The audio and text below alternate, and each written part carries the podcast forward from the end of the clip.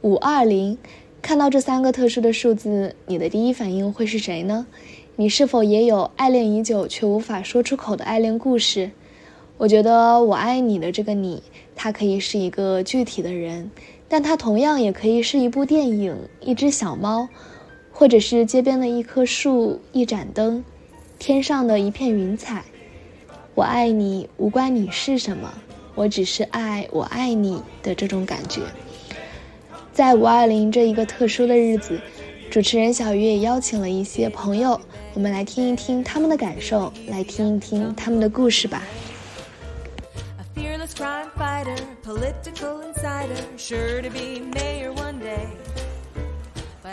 大家好，我是孟乔，今天就是五二零了。一个普通的日期带上谐音“我爱你”的寓意，人为的成就了这个浪漫的节日。很久以前，在我刚开始有意识的去读书那会儿，我常常为书中坦诚的交流和主角之间彼此毫无保留的信任而感到非常羡慕。爱与被爱是人类一生中必无可避的命题，因为人生而孤独，在这短暂的生命历程中，往往我们费力追寻许久。也很难得能够找到一个所谓的我心安处去排解孤独，而爱，正是人类为了对抗孤独而创造的武器。如果存在这么一个人，能够和你彼此信任、互相尊重，坦然接受你的不完美，以包容理解的心态和你一起进步，那么有谁会拒绝这样的爱情？但很多时候，我们在爱与被爱的关系里，互相博弈两败俱伤之后，才会想明白。现实的人生和理想的爱情，是互相独立存在的。要维系两者的结合，保持良好的亲密关系，需要双方共同付出极大的努力。所以在五二零这一天，我想对大家说：勇敢的去爱吧！只要你严于律己、宽以待人，保持积极的心态和爱人的热情，那么你值得一切美好来向你敲门。同时，我也不得不在说完慷慨激昂的鼓励之后。稍微给期待爱情的听众提个醒，提醒你们注意一个事实，那就是我们很难跟年纪太小的人讨论爱这件事。陪伴对方成长的时候，你会发现，很多人默认理想的爱就那么几种，还全都是真挚热烈、无可挑剔的，具有完美道德的、经得起推敲的。而现实却会让我们清醒地认识到，爱可能会完美，但人不会，人不会且永远不会一成不变。在我们通常期待的一天比一天更爱彼此的美好爱情里，想要成为这样的主角，成就最完美的结局，是需要双方付出极大的努力，来使得彼此保持耐心和宽容的。如果你也期待爱情，那么我一定要祝你好运，同时也希望所有的听众在面对爱情时，都能保持耐心和宽容。有时候，即使遇见对的人，爱也不完美，不要急，我们再想想办法。努努力，有错就改，下不为例。相信是对的人，一定会愿意跟你一起进步，和你一起走向幸福。我是孟乔，祝大家五二零快乐，我们下期再见啊！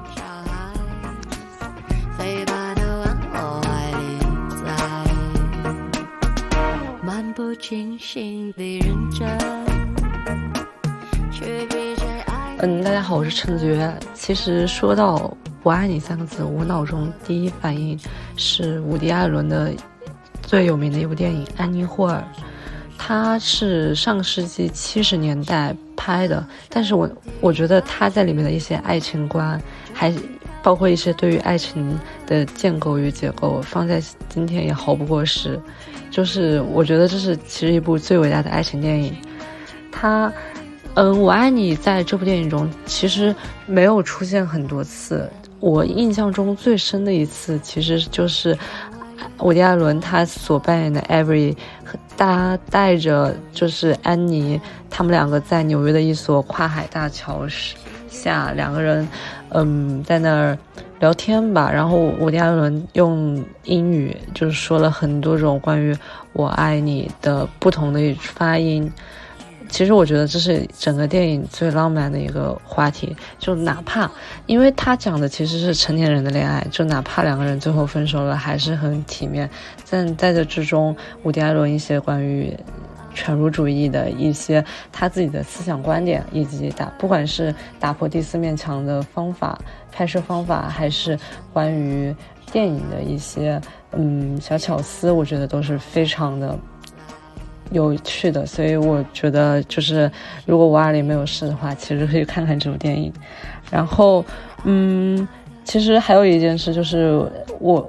我的第一个纹身其实就是伍迪·艾伦的这部电影，然后，嗯，他在电影中最后说了这么一段话，然后就相当于分享给大家，就是他讲了一个笑话，就是有一个家伙去看精神科医生，然后说：“医生，我哥哥疯了，他觉得自己是一只鸡。”医生说：“你为什么不叫他过来？”那家伙说：“我会的，但是我需要鸡蛋。”这就可能就是伍迪·艾伦他对人际关系的看法。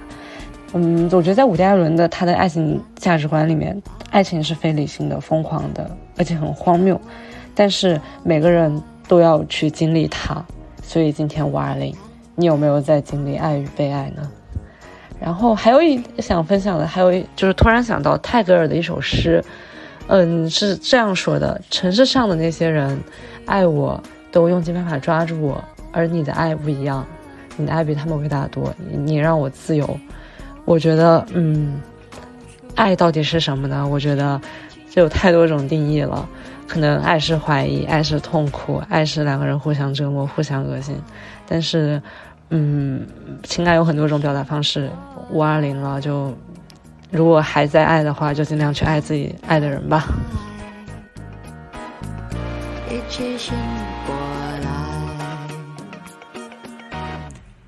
大家好，我是小五。很高兴能够在小鱼的邀请下，在本期节目与大家见面。当小鱼来问我五二零这期话题的时候，我其实第一时间很懵，因为我不知道怎么去解读这个话题，或者我不知道说些什么东西。不光是我，当我拿着这个话题邀请其他的朋友来录制本期节目的时候，他们也很懵，甚至有个女孩子直接拒绝了我，因为她说她很不好定义爱到底是个什么东西。它超出了他具体的理解范畴。我自己也思考一下这个话题。我很高兴的是，小鱼在这期节目的话题上，并没有把它定义为只是一个人，甚至可以是一部电影、一个小猫、一棵树，只是你爱什么东西而已。我觉得这样很好。刚刚还有一个同学问我，他说：“我到底要说爱谁呢？”我就跟他讲：“我说你可以爱的是一个男人。”也可以爱的是一只狗，甚至可以爱的是一个狗男人。当然了，这里都是说个笑话。对于我来讲的话，可能我说的比较抽象，因为我爱的是一切我爱过的人。这样说大家可能不太好理解。我举一个具体的例子吧。我前段时间看了一部电影，这个电影的名字我忘了。我在抖音上看到它的解说，大意是说有一个猫国的王子偶然间被一个小女孩给救了。于是，这个猫国的王子就爱上了这个女孩。为了向这个女孩示爱，他拿出了猫国里面非常珍贵的礼物送给了她。比如，我特别记得是他送了一千只耗子给这个女孩子。那我们想想，这个女孩子是什么反应啊？我相信这个猫国的王子一定是诚心把他最好的东西拿给这个女孩子的。但对于这个女孩子来讲，这是她所需要的吗？以及这个东西？能否代表王子的爱意呢？我觉得这个电影它给我最大的启发就是，当我爱别人的时候，我该给别人什么东西，以及我想获得什么样的回报。我爱一切我爱过的人，因为我知道这些我爱过的人当中，有的人我爱他，但是我的表达方式有问题，所以他后来不爱我了，我们之间的感情没有了。也有的人，我很爱他，但是我的表达方式也是对的，却没有让他感受到我强烈强烈的这种爱意，最后他也离我而去了。但也有人，比如现在这个人，我现在的这个对象，他就能非常理解我爱他的方式，以及他能非常完整的去感受到我输出给他的爱，而且我能从他身上得到这种爱的反馈，因为他也爱我。那么我觉得这样的一种爱。那么我觉得，这样一种我爱你的方式，那么我觉得这样一种我爱你的感觉是非常奇妙的。所以我爱一切我爱过的人。也许我爱的不一定是对的，甚至我爱的方式是有误的，但是他们都给了我一种我去爱他的途径，以及最后我得到了一种反馈。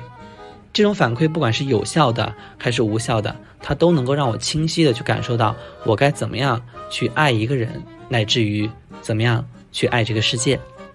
好的，这就是我关于我爱你这个话题的分享，谢谢大家。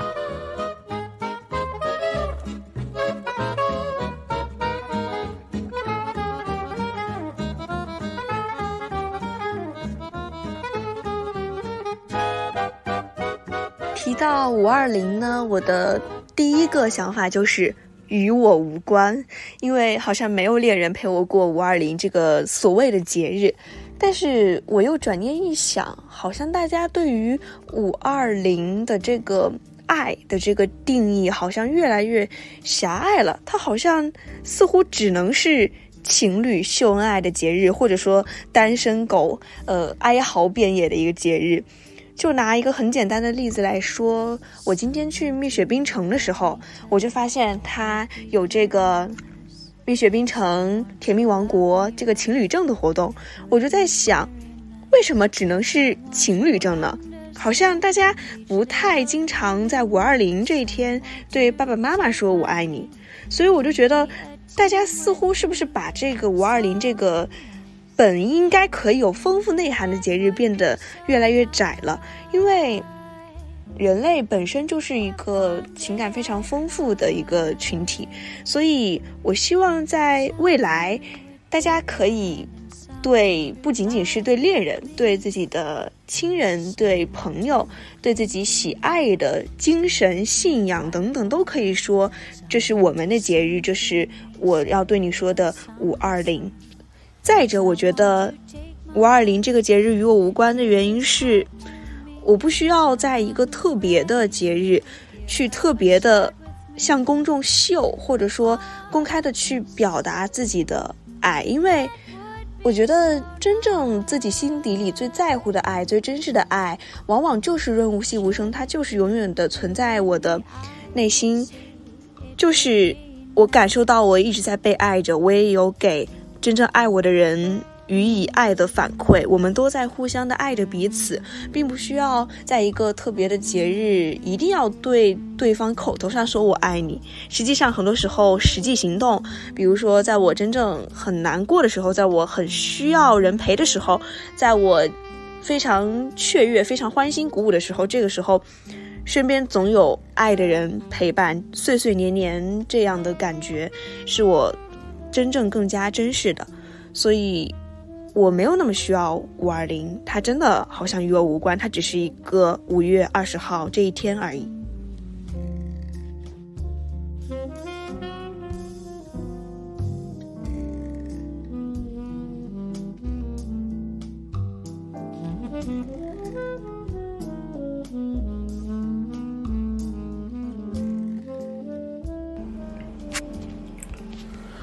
借着五二零这个机会向你表白吧，我最爱的一首歌，雷友家的《想自由》。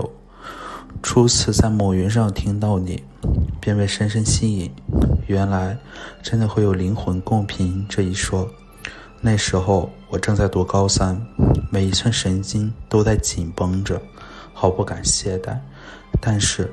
也似乎陷入无尽泥沼，是你让我有机会宣诉我心中的迷茫与孤独，在每一个深夜抚平我的不安。人和人的沟通有时候没有用，我不舍得为将来的难测就放弃这一刻。限于学校政策，你只得存在我的 MP3 里。但现在想来，无比珍惜那段时间。希望你能大火，也希望你能给予更多人心灵的慰藉。我爱你。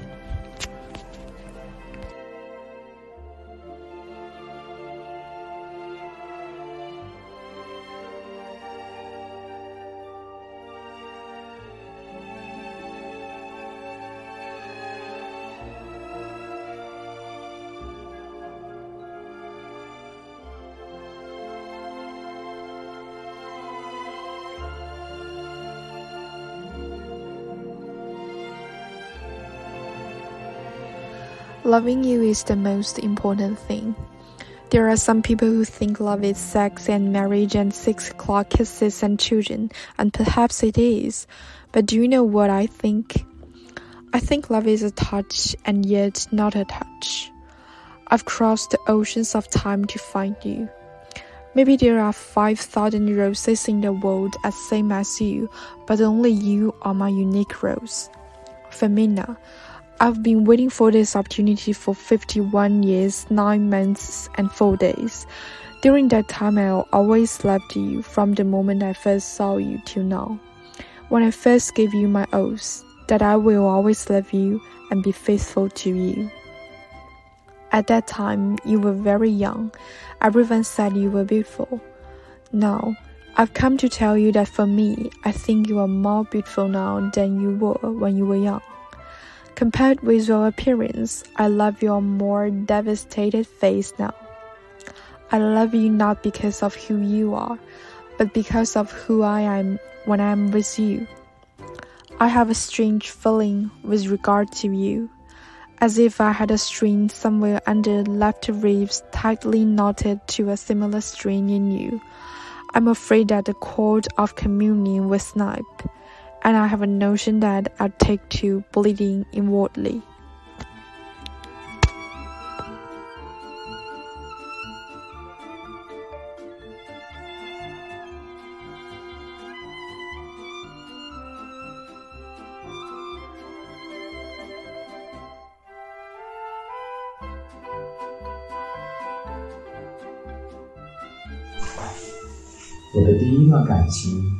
在双向暗恋的过程当中无疾而终。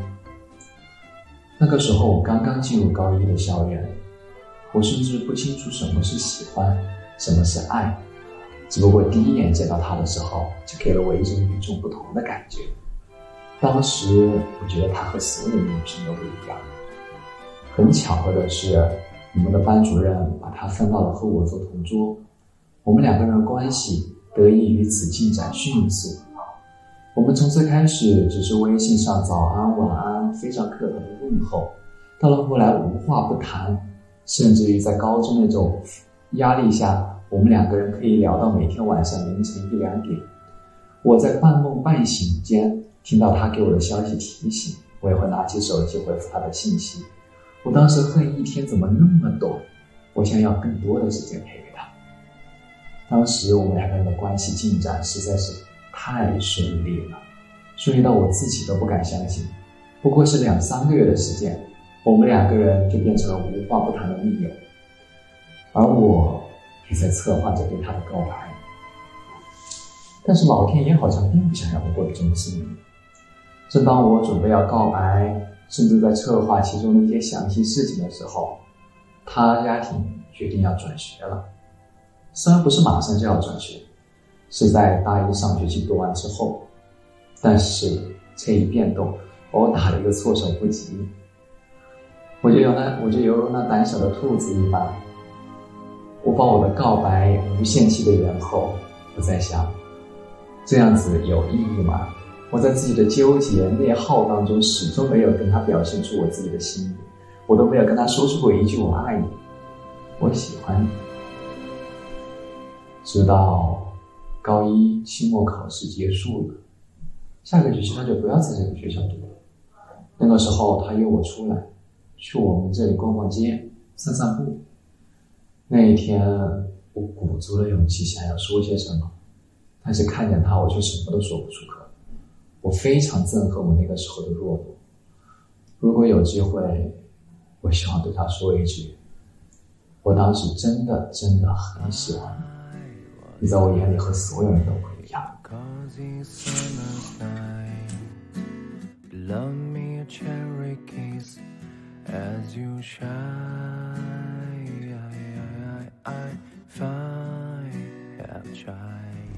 林梦，我还是改不掉老习惯。我要向你宣告我的成长。和你相处这几年，你应该见证了我的变化。不知道有没有成长？接下来的时间，我的太多变化，你可能不会再有机会第一时间了解。我在我人生的下一阶段，已经能够接受未来没有你了。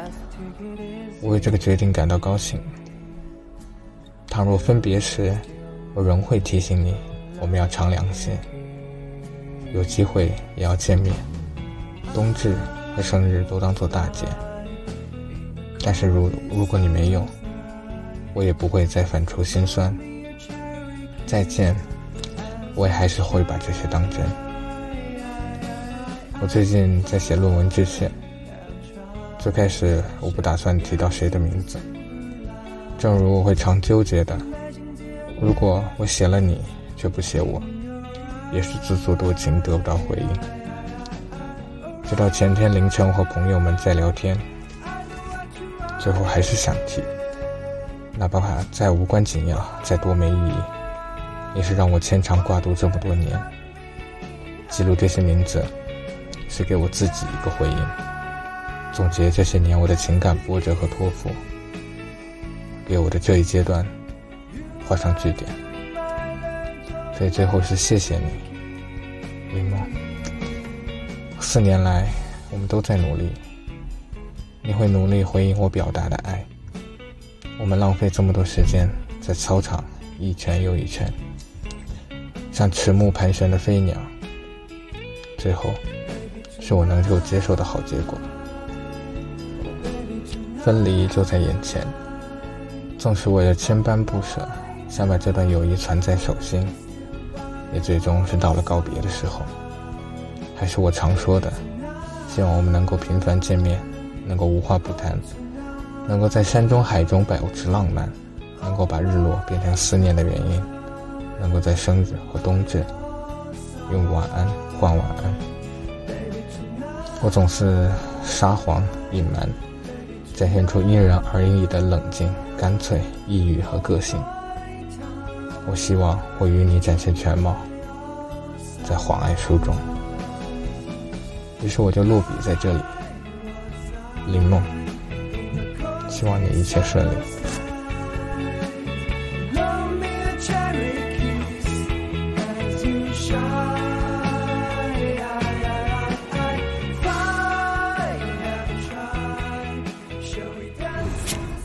我用什么才能留住你，博尔赫斯？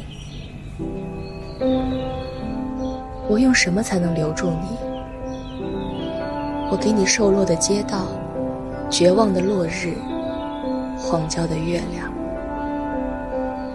我给你一个久久的望着孤月的人的悲哀。我给你我已死去的祖辈，后人们用大理石。祭奠的先魂。我父亲的父亲阵亡于布宜诺斯艾利斯的边境，两颗子弹射穿了他的胸膛，死的时候蓄着胡子，尸体被士兵们用牛皮裹起。我母亲的祖父那年才二十四岁，在秘鲁率领三百人冲锋，如今都成了消失的马背上的亡魂。我给你我的书中所能蕴含的一切物力，以及我生活中所能有的男子气概和幽默。我给你一个从未有过信仰的人的忠诚。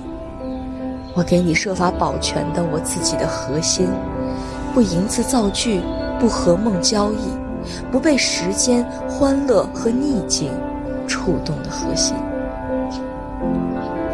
我给你早在你出生前多年的一个傍晚，看到的一朵黄玫瑰的记忆。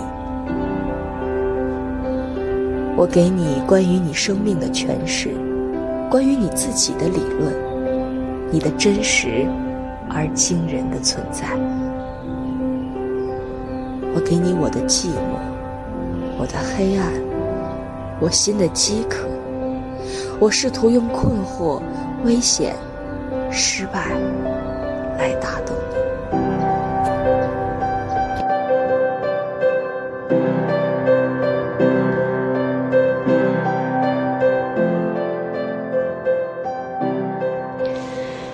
本期五二零特别节目到这里就结束了非常感谢你的收听我们下期再见吧。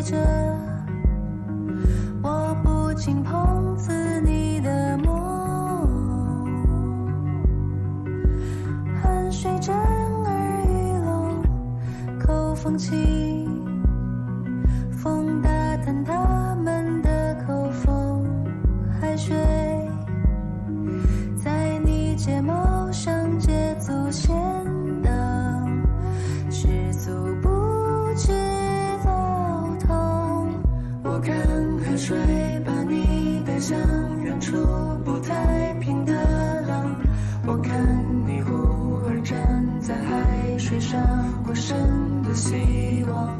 我想某个晚上某个晚上。